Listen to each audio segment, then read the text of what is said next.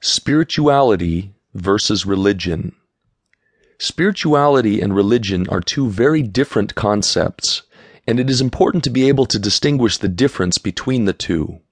Many people believe that they will become more spiritual if they become more of a religious person.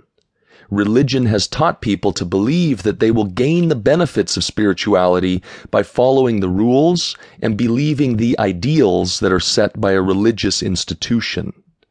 Eckhart Tolle believes that in most cases religion will actually prevent people from making spiritual connections.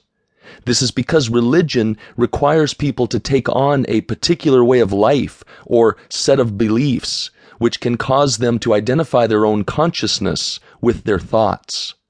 This is a very bad situation because another aspect about religion involves the idea that anyone with a different set of beliefs or ideas is wrong.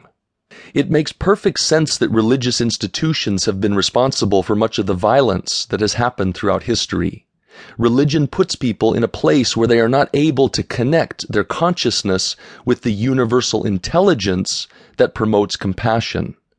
People throughout history have used their religious beliefs as justification for many harmful and senseless acts of violence. And when this happens, there is little anyone can do to convince these people that this violence is wrong. Religion is based on the thinking mind and its set of beliefs, while spirituality is based on consciousness. It is quite clear that religion and spirituality cause people to act very differently, but it is not Eckhart Tolle's mission to attack organized religion. Eckhart believes that most organized religions were originally created with good intentions, and many of their teachings can still be of value to people living in today's world. The purpose of Eckhart's teachings about the differences between spirituality and religion are not intended to drive people away from religion, but instead he hopes that people can become more spiritual and avoid the negative aspects of religion without having to abandon their own religious beliefs. The present state of humanity's spiritual evolution is greatly determined by the current level of damage that is being done by the many problems which come as a result of the thinking mind's dysfunction. Our world has come to a crucial point.